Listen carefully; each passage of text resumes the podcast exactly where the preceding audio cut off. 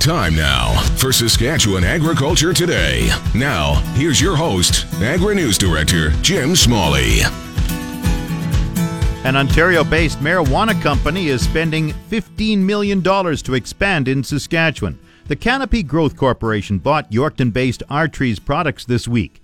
Andrew McCorquodale is the head of operations in Western Canada for Canopy Growth. He says the Ontario company will expand a major indoor production facility in Yorkton to grow medical marijuana. The facility in Yorkton, it's a uh, 90,000 square foot building of which we've already built out and had inspected for licensing about 20,000 square feet of that. Uh, and the purpose is going to be for the production of legal cannabis under the federal program. Will this be for medical purposes or just for the regular use once it becomes legal next summer?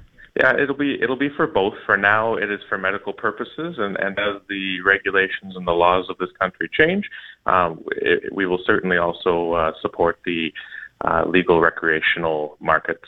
This is like a greenhouse. Is that the best way to put it? It's an indoor facility, so it's it's a fully enclosed indoor building, not necessarily greenhouse, where we grow the plants under high security uh, using artificial lighting, uh, irrigation, and uh, and things of that nature.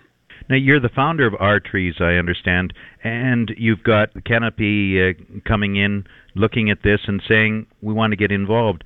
Do you expect this to be a, a good growth area? Yeah, most most certainly. I mean, we we selected to partner with uh, Canopy Growth, and, and the acquisition happened because we felt they were very well aligned with our view uh, of where this industry is going. Uh, the the investment uh, that they've now committed to to make in uh, Yorkton to expand this facility uh, is considerable, to, in the neighborhood of fifteen million dollars and the jobs that it will create. I mean, other than the uh, original or the initial construction jobs that it will, of course, create. Uh, once the expansion is complete, there'll be 40 to 50 permanent operational uh, jobs for the people of Yorkton as well. So tell me about the crop. How long does it take to grow? How do you grow medical marijuana and, and other marijuana? Certainly. It's by growing indoors, we're able to artificially create the environment, which allows us to optimize the environment uh, for this particular crop. And that means that we can generally get five to six turns or rotations per year um, out, out of each of our production rooms. Um, so, so our expectation is that the, the growth cycle will be anywhere between two to three months from start to finish in each of our production rooms. This is a big growing opportunity for this Yorkton company. Yeah, certainly. I mean, for the for the company itself, it's an expansion into Western Canada. It gives us the ability to uh, deliver locally Saskatchewan grown product to, to Western Canada, as, as well as obviously a, a great uh, economic uh, injection for the city of Yorkton and the and the surrounding areas.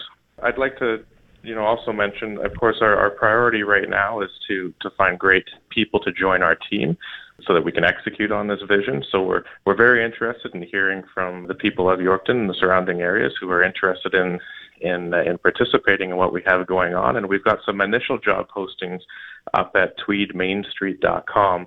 Uh, and of course, we'll be adding to those job postings as we inch closer and closer towards production, and then, of course, the, the culmination of the uh, the expansion project. Canopy Growth is hoping to obtain a growing license within months. The federal government is expected to legalize marijuana across Canada in the summer of 2018.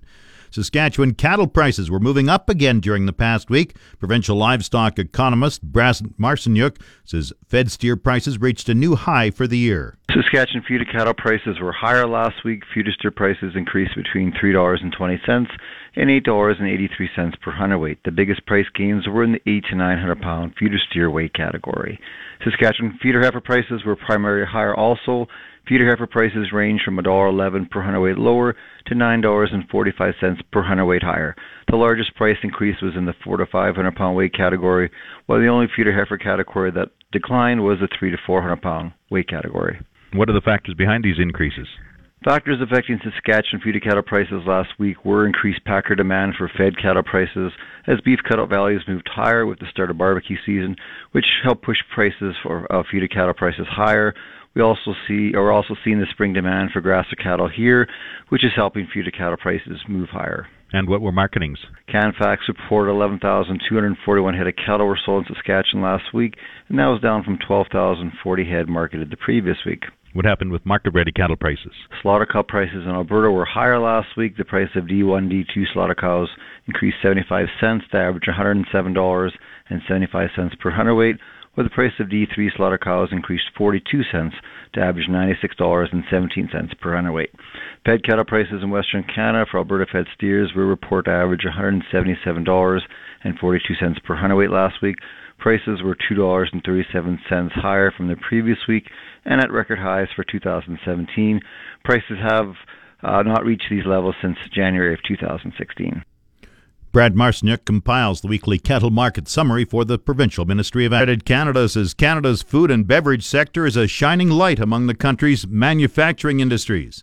JP Gervais, Farm Credit Canada's chief agricultural economist, says the food and beverage manufacturing sector has been growing at an average rate of 3.2% over the past three years, a full 2% stronger than Canada's overall manufacturing sector. I think the emergence of food overall in the entire economy speaks to itself. I mean, in terms of the growth that the sector has seen, you know, consumers demanding more and more high quality food, more value added in what they eat, you know, the emphasis on wellness, freshness, health, and so on. I think there's a lot of positive consumption trends uh, that all start with consumers, whether it's domestically or also beyond Canadian borders, uh, elsewhere in the world, the emergence of the middle class. So all in all, there's just tremendous potential when we, and we're just basically scratching just a little bit of it in terms of uh, what we've achieved so far. So amazing performance lately, but also the potential is just amazing when you think of all the growth that's out there that we could capture in Canada and, and, and bring jobs into food manufacturing and the overall agricultural sector as well.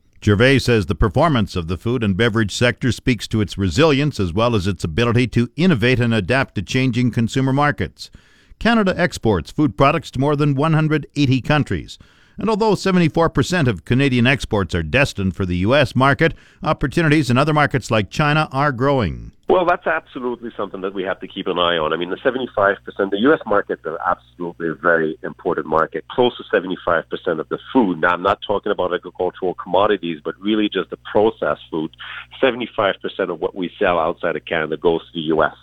So it's an important market, and it's a growing one as well. If you look at the last five years, the United States is where most of the growth has been made when it comes to exports. So we do have a little bit of work ahead of us in terms of being able to diversify our marketplace. And I think part of the reason, and it's really a simple explanation, but I think there's a lot of truth to it, is that we've been accustomed to have the wealthiest market in the world next to us. And it's, you know, from a cost standpoint, in terms of transportation, infrastructure, doing ease of doing business as well, there were good reasons in the past to explain how or why we relied on the United States so much.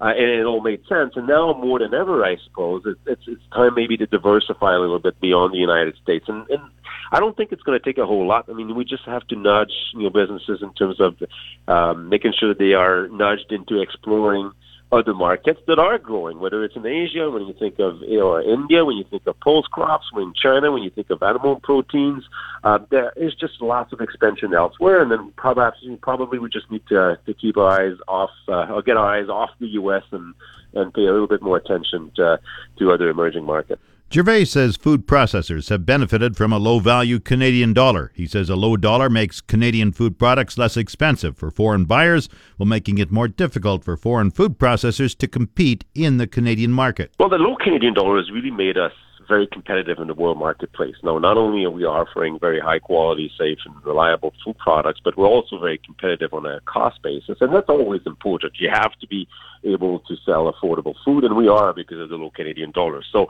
it, you know, it does amazing things in terms of making sure that our margins as a food manufacturing are, are really attractive, and that makes us competitive against you know competitors like the U.S. On the flip side of that, though, the low Canadian dollar also sort of puts a bit of hurdles in terms of investing and making sure that our plants, our manufacturing plants, remain competitive. The idea of bringing uh, high technology or new technology into the plants, more equipment, and so on. So it's a there are really two uh, two sides to the coin here in terms of uh, of the Canadian dollar. But overall, I would say that a low Canadian dollar is good for the entire supply chain. JP Gervais is Farm Credit Canada's chief agricultural economist. The market update on the source 620 CKRM. Grain prices were mixed in early trading today. Viterra prices for canola rose 20 cents at 506.50. Oats fell 2.95 at 172.52. Number 1 red spring wheat dropped 64 cents at 243.18. The rest were unchanged. Durum 269.29.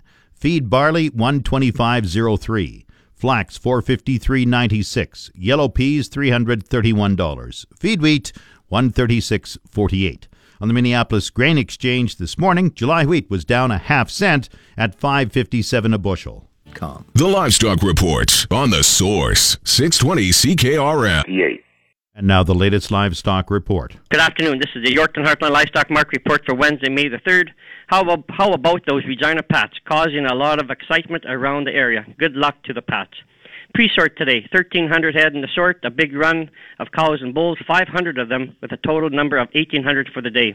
D1, D2 cows, a dollar to dollar ten, sales to 112, 113, even 114. These good bulls, 120 to 130, sales to 135, 136. One bull topped out at 141. These feeders selling stronger again today. Extremely aggressive bidding here. Some highlights on the steer side. 650 pound red Angus steers 247. My favorite pen 700 pound steers 228. 800 pound steers 213. Highlights on the heifer side 550 pound heifers 230. 600 pound heifers 223. Replacement type heifers 700, 700 pounders 209 and 800 pound heifers 205. I kept it short so I could talk about our pre sorts. Starting last September until today, we finished 30 pre sorts. It takes a lot of good people here to run the ship, and it starts with our captain, Clayton Howard And with all these numbers, yes, we do mistakes sometimes, and at the end of the day, we make it right. So thanks to all our current producers and new customers for supporting our pre-sorts, and also thanks to all our Heartland staff for a job well done. And for myself, Harvey, I like to hide when there's work to be done. Next week, regular sale, receiving from 8 to 8. And sale time next Wednesday is 8 a.m. That's it for this week. I'm Harvey Exner. Have a good day. Now the latest Saskatchewan pork prices. Ham sold 5,500 hogs Tuesday, selling in a range of 145 to 147 per ckg. Today's sales are expected to be around 6,000 head, selling in a range of 150 to 152 per ckg. Number one sows delivered to Winnipeg this week are selling in the range of 94 to 108 dollars per ckg live weight. HAMS marketing cash hog price today is up $5.08 per ckg, and forward contract prices opened higher this morning. Yesterday's Canadian dollar was down with the daily exchange rate at 1.372 or 0.7308 cents US. It is believed the cash market should continue to move higher as supplies decline and domestic demand increases, as is the seasonal trend at this time of year. Coming up, the farm weather